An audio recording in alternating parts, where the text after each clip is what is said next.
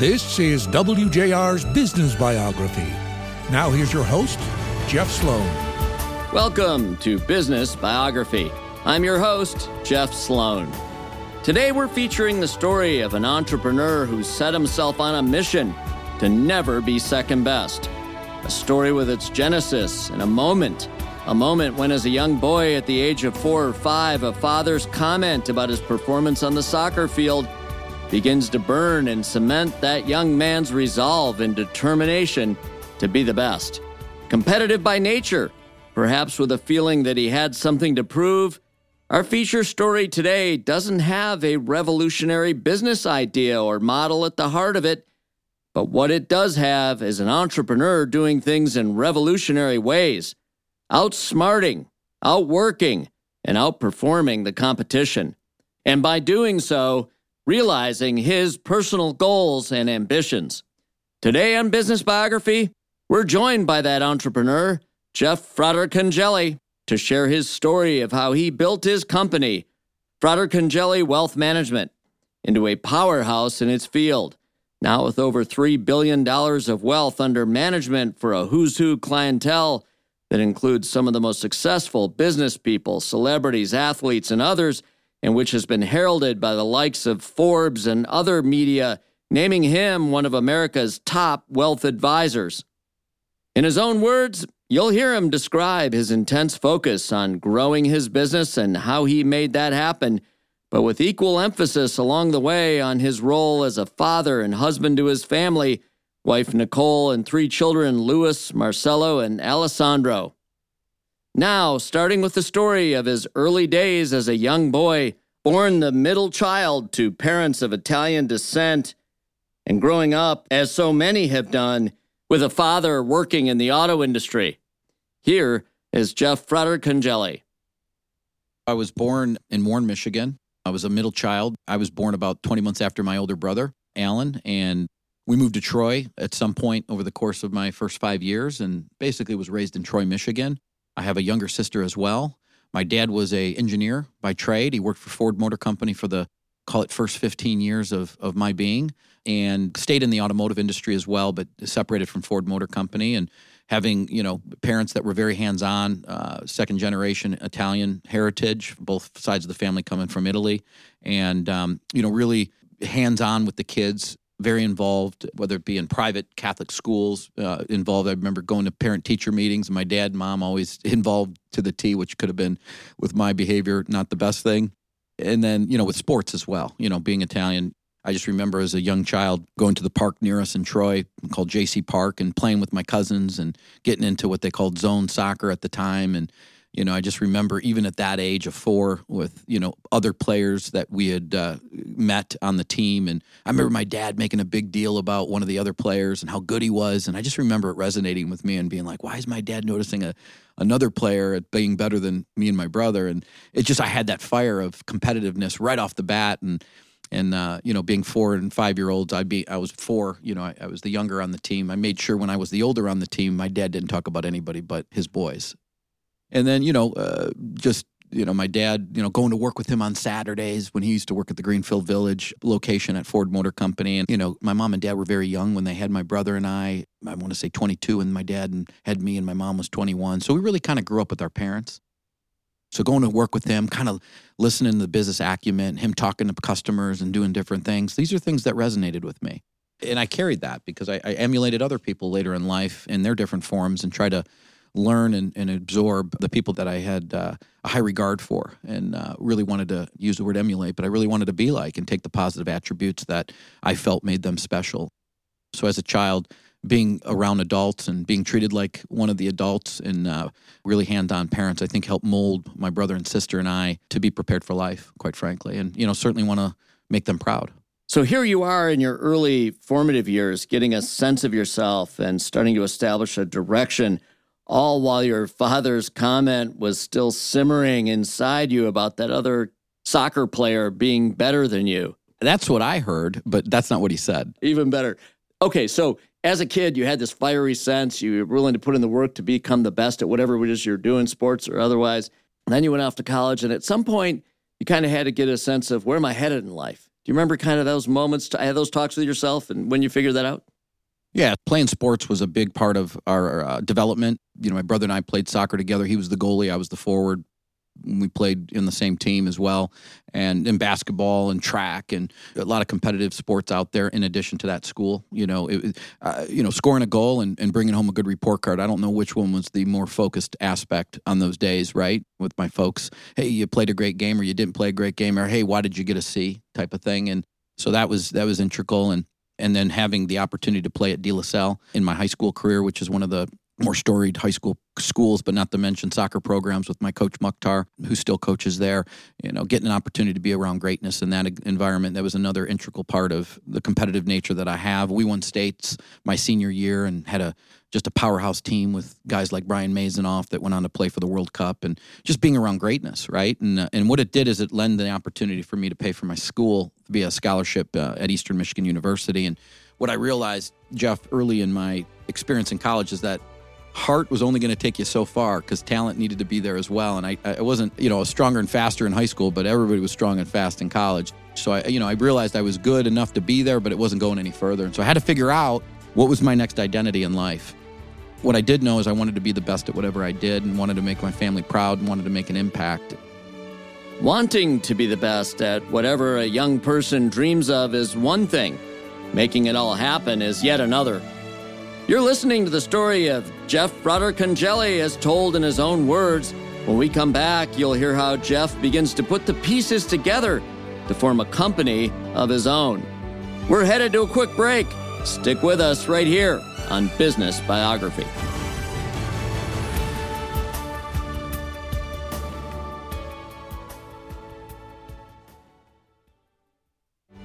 Welcome back to WJR's Business Biography with your host, Jeff Sloan. Welcome back to Business Biography. I'm your host, Jeff Sloan. Today we're featuring the Take No Prisoners, Don't Get In My Way, can-do entrepreneurial success story of Jeff Fratarcangeli, as told in his own words. Jeff, so off to college you went and then to your first job. Pick up the story for us here. Getting into the business school at Eastern Michigan and navigating which major. And once again, my father's guidance and say, hey, finance is a good place for you with your strong attributes in math and such. And not to mention, that's what the world's based on. Got into finance, did some internships, both on the corporate side and then as well on the investment world side with Merrill Lynch and some other smaller firms. Realized very quickly, Jeff, that this was something that I had a passion for, that I wanted to know more about. And that's what led me to my first job out of my undergrad, which is I worked at Dean Witter as a financial advisor, going through a training program, which was a 2-year program, worked in New York in the World Trade Center Tower 2, 73rd floor, going through their training program around 143 other practitioners, coaching us as to what we were about to get into. And the timing was really good. I read the book years ago called Outliers, and I quote it to this day. And luck is interesting how it works out. There was a little bit of luck and a lot of hard work. And at the time that I was getting into the field of investment guidance and counsel, the world was all evolving a bit in that the old school pension plans that many companies, including the company my father worked for, offered via a pension plan, which for those of you that don't know what a pension plan is, it's the company putting money away every year for their employees based on their tenure and their income. And as they vest and retire, paying them a monthly stipend called a pension. My grandpa had it with the Detroit energy companies back when I remember being a kid. He got a pension. And what was happening is the companies were steering clear and away from that item on their balance sheet. And the nuances of 401ks and self-directed retirement plans were on the cusp at that time. And so now, instead of it just being companies and very wealthy families that were investing in the stock market, now everybody had to navigate investing and taking the initiative to make sure that they were preparing for retirement. And so these 401ks, next thing you know, you need people out there educating, working with families, making sure they understand this option. And what was the real kicker for me, Jeff, was when I had that internship at Merrill Lynch, and I remember going home and saying to my father, hey, Dad, what are you doing with this new 401k that they're offering at the company at that time? I believe it was Ford or one of the companies he worked for post-Ford. And he didn't know what I was talking about. He didn't have a clue. And then I realized at that moment there was a need for folks to be educated, and it became a passion early on, even before I was considered a licensed broker, to make sure that we were out there. And the timing was good. So now it wasn't just a very select group of people in our country investing on the predominant basis. It was now everybody. So a little luck there, I'd say. And fortunately, there was a lot of folks in the investment world hiring, and I was able to get a good job to start out and get good training and so forth. And I don't know if that answers your question, but that's a little history there. So you got hired into the business, but at some point you said, I want to own my own business. And so how did that transition happen? You know, let's start from the beginning. Here I am. I'm 21, 22 years old. I'm in New York. I had never been to New York, right? And I'm literally living there, going through the training program in the World Trade Center, mind you, right? In 1995 and 6. So here I am, surrounded by other practitioners that are in training. I was the second youngest in the class. There was one other gentleman that was like a month younger than me. We became close friends. He's still to this day. And we were going to compete against each other for the next 2 years. And the way it worked back then, Jeff, is if you were in the bottom quintile at the end of any quarter and for 2 years, you didn't have a job. One, if you failed your test, you didn't have a job. Two, if you were in the bottom quintile on a snapshot day, not the day before, not the day after, that day, you didn't have a job, right? That's motivation. I didn't want to go home and tell my folks I failed. So what I did is I figured out who was the best in the market, in this case, Metro Detroit, as I was in my two-year program. And I got under their wing, and as I mentioned, as I did with my father, going to work on Saturdays and, you know, having a very hands-on approach, parent guidance, I started looking at who's the best, and I learned from them. And it was, you know, Pam Shaw, who's the office next to me back in my early days of my career, to other folks that I respect to this day and deal with, that I just sponged from. I emulated. What time do they get up? How do they shine their shoes? What do they say to their clients? What does their team structure look like? How can I get through this? Because I don't know much, let's face it. And didn't have any experience, quite frankly, in the field. And that catapulted me to not only complete the two-year program without getting fired, but I was in the top 5 in the class. And then what it afforded those top folks to do was to come back and teach to that next class 2 years later. And of course, I was motivated to get back to New York. And I remember those folks coming back and teaching us, because that's who you learn from.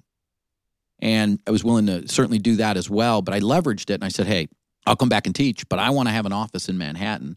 And I want to be next to the top teams in the country, because I wanted to start learning from the epicenter of this industry of, and more so even then, with information flowing far different. There was no email. There was no internet like we have today, so information flowed differently. So being at the pulse was important, not to mention being with the biggest teams and the most successful teams. That was an integral part, Jeff, because now they agreed. I had an office that I worked out of in New York and Detroit, and I got to learn from the biggest and the baddest. And the biggest teams in Manhattan were 25 times the size of the biggest teams in Detroit. So the folks out there like Richard Zimmerman and Mark Sawyer, and that was a pivotal aspect. And so the training that I received for, you know, the first half of my career prepared me for the opportunity to go independent. And so I worked as a employee for give or take 15, 20 years of my career, and then realized that there were some factors that as an employee of the firm would encumber my ability of growth.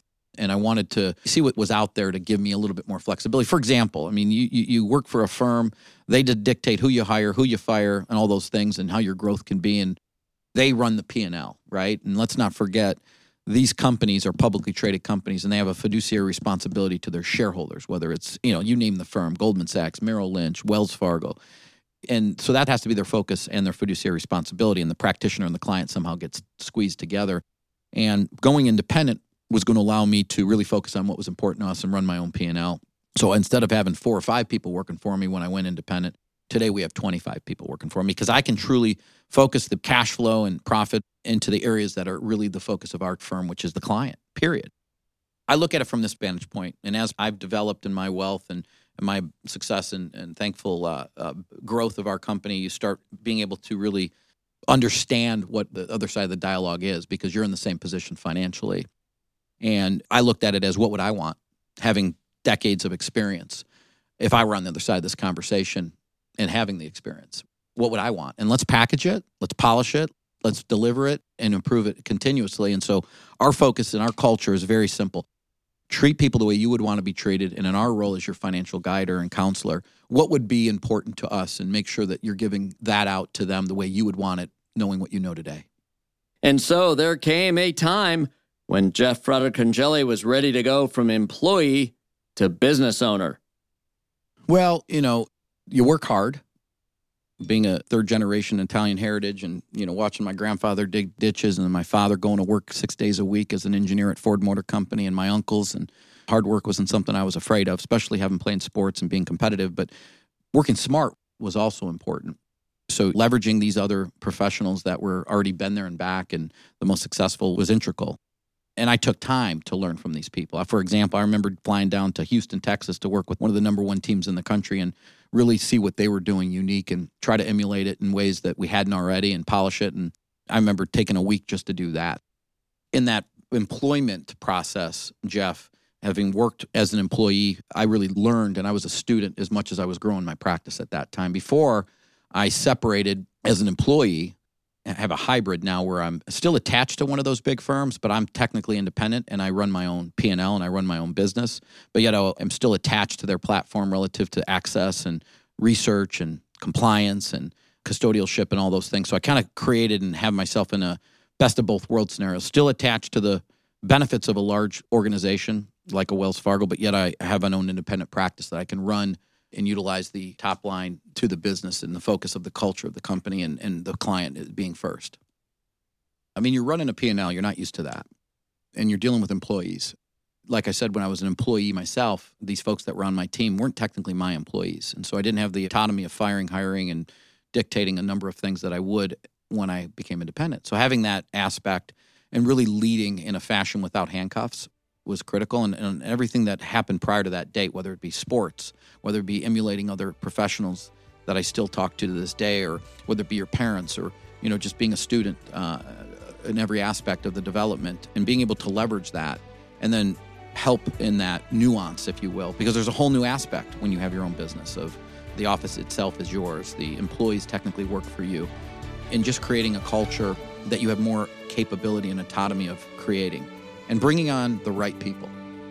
A fragile transition for many going from employee to business owner, but Jeff Fratarcangeli is on it. How does he do with the transition? We're going to head to a quick break, and you'll hear how his company is set on a path to great business success. We'll be right back right here on Business Biography.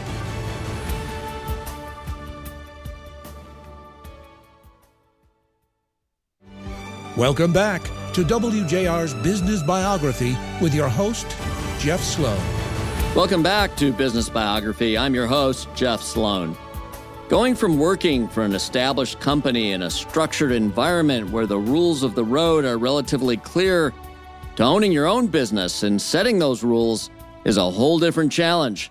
And we're about to hear how today's featured entrepreneur, Jeff Fratarcangeli, handled that transition as the leader of his own company, Fratarcangeli Wealth Management. I'm sitting here today and I have a team working as we sit here that gives me the confidence and comfort that things are getting done in a methodical fashion that we pre-designed to make sure that the attention to detail is never missed, regardless of who's in that day. And so the team, and that's critical. And whether it's Mark and Proto, my longest standing partner, or Cindy Malonis, my COO, or Chris Salerno, or all these phenomenal people, Kristen Roach and Amy, these people care so much about each other as a team and our clients and their attention to it and our buy-in. One of the things I did recently that I think really was a catalyst to our chapter most recent growth, and that is I've had some ties to the University of Michigan, which is, I think, one of the best organizations and institutions in the country. And I've had the benefit of going in and teaching at a Ross class on the differences between working with athletes and entertainers and financial planning and executives and public and private companies and how we navigate each a little differently and as well similar. And it lent itself to meeting a lot of the athletes at Michigan and meeting some of the coaches like Coach Harbaugh. And it ended up bringing me to an experience and experiences that brought me into the locker room as one of the best football programs in the country at Michigan. And I picked up on one of their coaches was a former Navy commander, and he was a coach there that worked with the kids, helped them overcome pressure. And I really watched everything that happened in the locker room in preparation in some of my experiences, and I really saw a uniqueness in what he had, and I engaged him, and he came in and worked with my team. And he still to this day is a consultant with our team, working with our team, working with our team development, working with our internship program, working with our team leaders, and just seeing it from a different vantage point. So leveraging a person that has had one, he protected our country at a high level, reported to the admiral and to the president and the vice president of our country during his tenure in Iraq, and leveraging and giving us his experience not only in that world, but also as an athlete in college and as a coach at many schools like Michigan and Alabama. And that has been interesting to lend him to our growth and use him to really help our team overcome the pressure. Everyone's under an enormous amount of pressure right now and stress, whether it's this company I've been fortunate enough to be a part of in this interview, or whether it be wealth management, or whether it be a technology company, a healthcare company, you name it. We feel it. You see it on people's faces out there. And the one thing that this particular gentleman, Captain Chabies, taught me is these Navy SEALs, they look at pressure as an opportunity.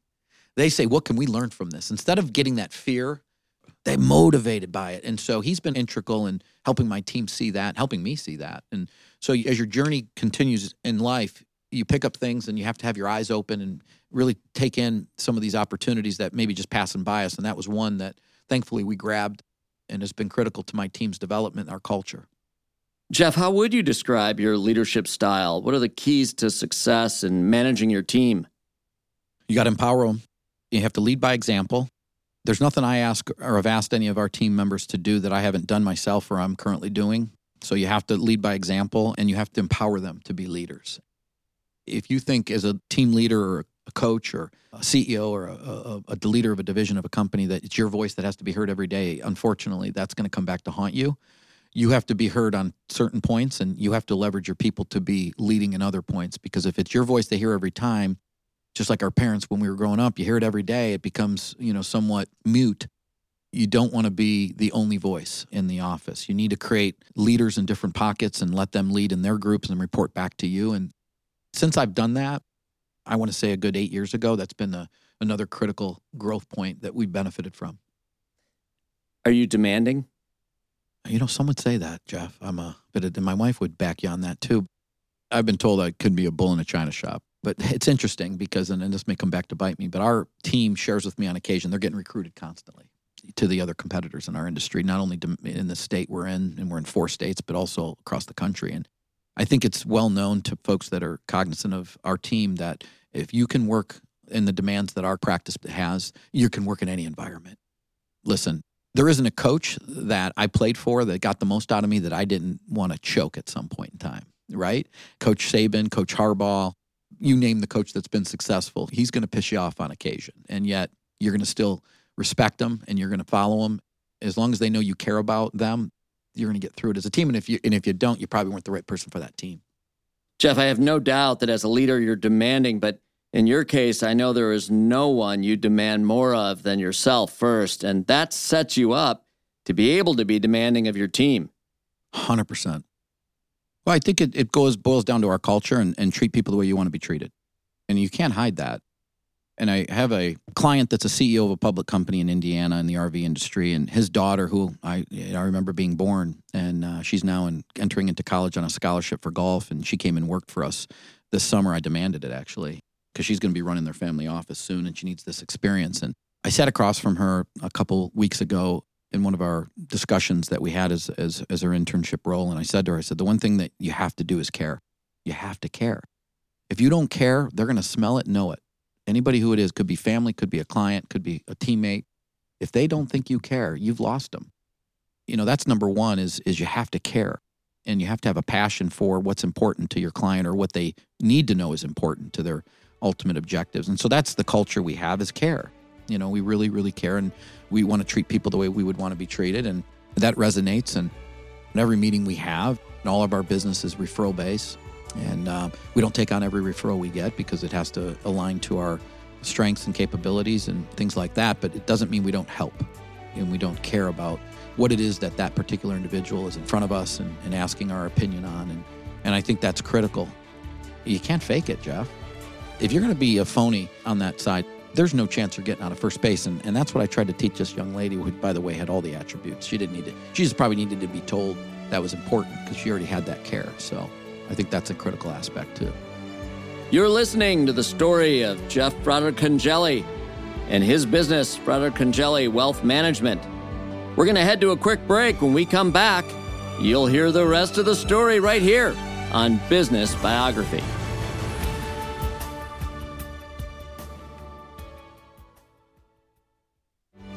Welcome back to WJR's Business Biography with your host, Jeff Sloan. Welcome back to Business Biography. I'm your host, Jeff Sloan.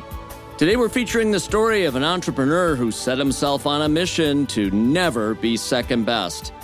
And with that as a guidepost, matched by his intense competitive spirit, focus, and resolve to outwork and outperform, now in his 27th year at the helm of his own company, by any measure, he's made it.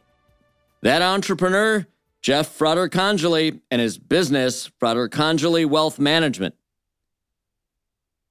Jeff, tell us, paint the picture for us of Fratarcangeli Wealth today. We're in 4 states. We're a national practice. We're very selective in the groups and clients and companies we work with. We work with executives, CEOs, public-private companies, their families, and we work with athletes and entertainers, and we work with some family offices. So we're very specific on the expertise that we want to provide and the areas of need and pockets of the economy, and those that listed are really what our focus is, retirement planning, et cetera. We strive to be the most respected financial planning company, financial counsel in our field in the world. It isn't one person. It is a culture. It is a team. Part of the reason I teach at Ross, Michigan, because I want the sharpest, hungriest, motivated individuals that are going to take this company well beyond when I'm no longer here. We have kids from Michigan, Michigan State, San Diego State, local institutions. We have interns from Miami, interns from Notre Dame. And it's an opportunity for us to give back to them and also see where their heads are at and potentially joining an institution like ours. This isn't just about me. It isn't just about today. It's about the future, and it's about getting better and getting the right people on the team to carry this to the next level. And, you know, everything we do, whether it was this morning at 8:30 when we got together as a team and had used technology and Zoom to look each other in the eye and talk about the day ahead and the day behind and what we're getting prepared for and our Saturday huddle that we're going to have, or just making sure we're 2 steps ahead. And there's all sorts of facets of the business. There's the reviews we do with our clients. There's the administrative side. There's the retirement plan for the companies. You know, there's events we're doing next week. We have an event at the Daxton Hotel where we're bringing in Kevin O'Leary and Ron Insana and Gene Peroni, and Captain Chabies will be there. And we're going to talk to a very select group of about 70, 80 people that work with us and folks that want to work with us. And we're just going to have a discussion around the economy.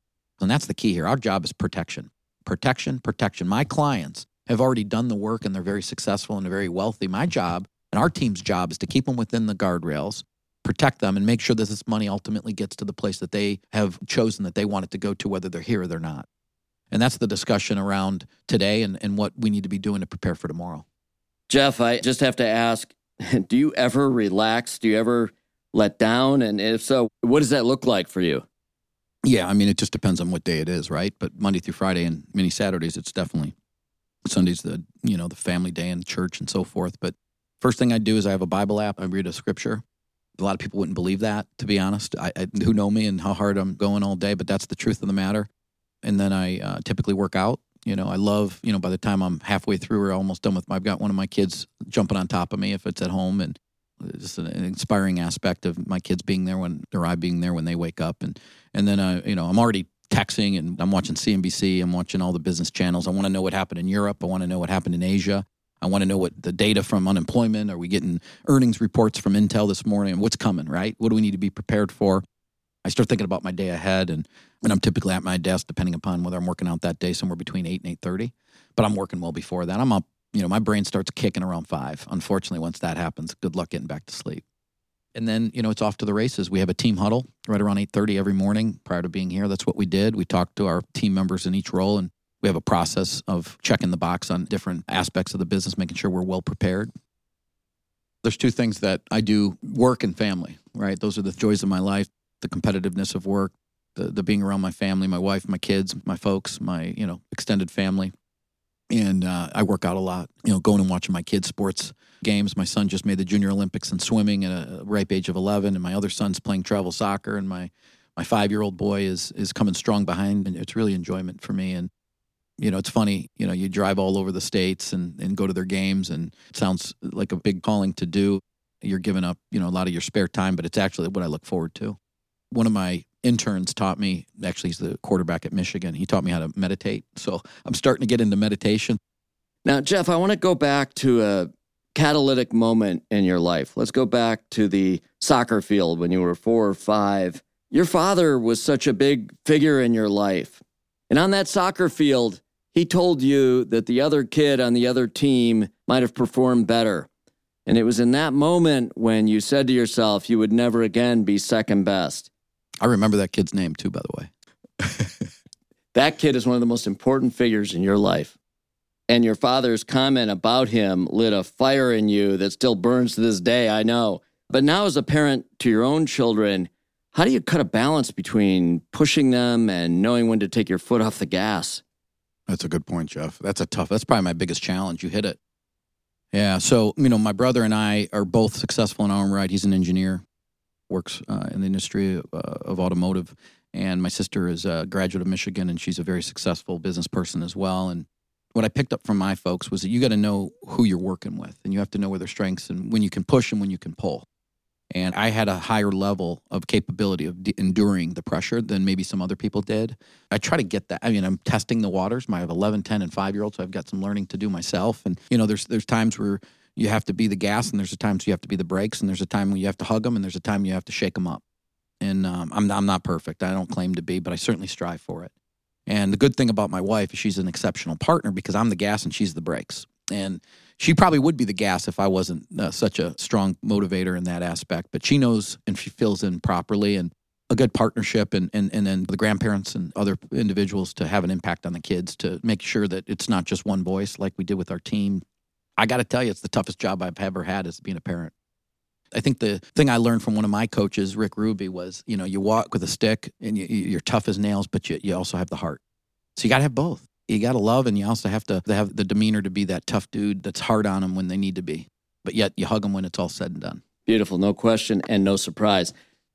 Jeff, one of the things about success is that it puts you in position to be able to give back to the broader community. Not everyone does it, but you've made it a focus in your life. You have to give back. You have to give back, whether it's the high school I went to or Boys and Girls Club, because it's so important that we're infecting these kids that just don't have. I've talked about my upbringing. I talked about the hands-on approach for my folks and the goals that I have as well. But there's kids out there that don't have that. We were put on this earth to leave this place a better place than we got it. That's a fact, okay? So that means we have to help these younger people that might not have the fortunate benefits financially, health-wise, or other leadership. God has given us no more than we can handle. And so I've been put in a position with some successes that I need to utilize to help not just immediate folks around me like family, but others. And so getting involved in the Boys and Girls Club, getting involved in the local hospitals, getting involved in all the different organizations that my wife and we have a passion for. And, I happen to have a soft heart when it comes to kids that are unfortunate, whether health-wise or, from a background that didn't give them all the attributes that I was fortunate to have. And make sure that you impact, like we talked about in other ways. Money doesn't motivate me, but getting things done without money is very tough. So helping in financial ways and then as well being there in other ways is something that we continue to grow on. And we're involved in many different foundations and charities and, as mentioned, a few that I've already mentioned and many more. We talked about your impact on your team. We talked about your impact on your family, your parents, brothers, sisters. We talked about your impact on your kids and the role you're playing in all of those important relationships. What about for entrepreneurs out there who are listening to this program or know of you or are aware of you?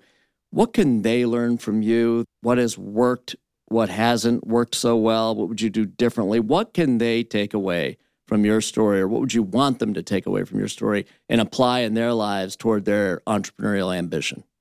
One of the things that it's tough to handle and tough to stomach is your mistakes, but the mistakes are probably the most important aspect of your growth. And many times I'm the hardest critic on myself. And so when I know we've done something and we didn't give it our all and we made a mistake in some form or fashion, it just doesn't sit well with me. And yet in history of looking back over some pivotal aspects of the growth of what we're achieving today as a team, it was the mistakes that made us who we are. It was the mistakes that we learned from.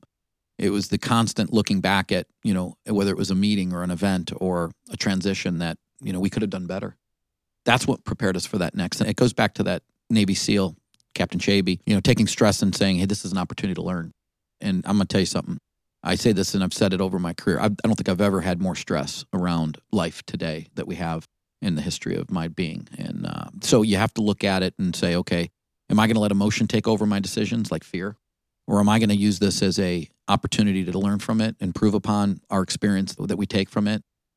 And I would say to an entrepreneur that, and I would also mention this, if you fail, but yet you've given it everything you have. You've exhausted every resource to give you that success capability, and yet you still came up short. You can look yourself in the mirror and say, I gave it my all. But if you did a a shortcut. You didn't do everything you could. You didn't necessarily give it everything you physically and mentally and capable hands could have done. I'd have a hard time sleeping that night. And I would say take that to heart. What I've learned is there's one thing that's the most valuable thing we have. There's maybe two things, right? And it's time and health. You can't buy health. And time is gone. This moment that we have, this moment will never be back. So you need to maximize that and don't let the grass grow under your feet, okay? And it's so interesting. We don't know what busy is until you have the type of lifestyle that we create later in life, like family and such. You need to use every ounce of your time as best as you possibly can because you're not getting it back.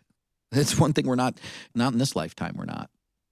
And so, Jeff, here you are now, 27 years in business, a successful business, again, by any measure, beautiful family, kids excelling and achieving in life, just as you have done. When you look yourself in the mirror and you ask that guy in the mirror, have you made it? Have I made it? Am I successful? In your own mind, by your own standards, by your own measure, what do you see? How do you feel things have played out and continue to do so relative to the vision you had for your career and for your life? Well, one, I think my parents are proud of their kids. And so, yes, from that vantage point, I think that's important to me and my sister and brother. And then secondly, where will my kids be? And where were the interns that we had a touch on? And where were some of the people we had an impact on? Did we help change and alter and guide them down the path that's going to make them more successful in every aspect of their life, socially, spiritually, business-wise, family? Are we going to help them see things that took me 49 years to learn in a younger age? And if the answer is yes, even one time, then I think that's a sign of success. Let me ask you this. When your kids, no doubt, one day are sitting where you are, telling their story on the largest radio signal in the Midwest, you know, reaching that audience, and they're sharing their story and inspiring others as a result of their story, as you are doing with us today with your story. You think they're going to be talking about the influence that their dad had in their lives the same way your dad had in yours? Well, that's when I'll know I succeeded. Succeed he has. You've been listening to the story of Jeff Fratarcangeli and his business, Fratarcangeli Wealth Management. Thank you for joining us today on Business Biography. Thanks for listening to Business Biography on the great voice of the Great Lakes, 760 WJR.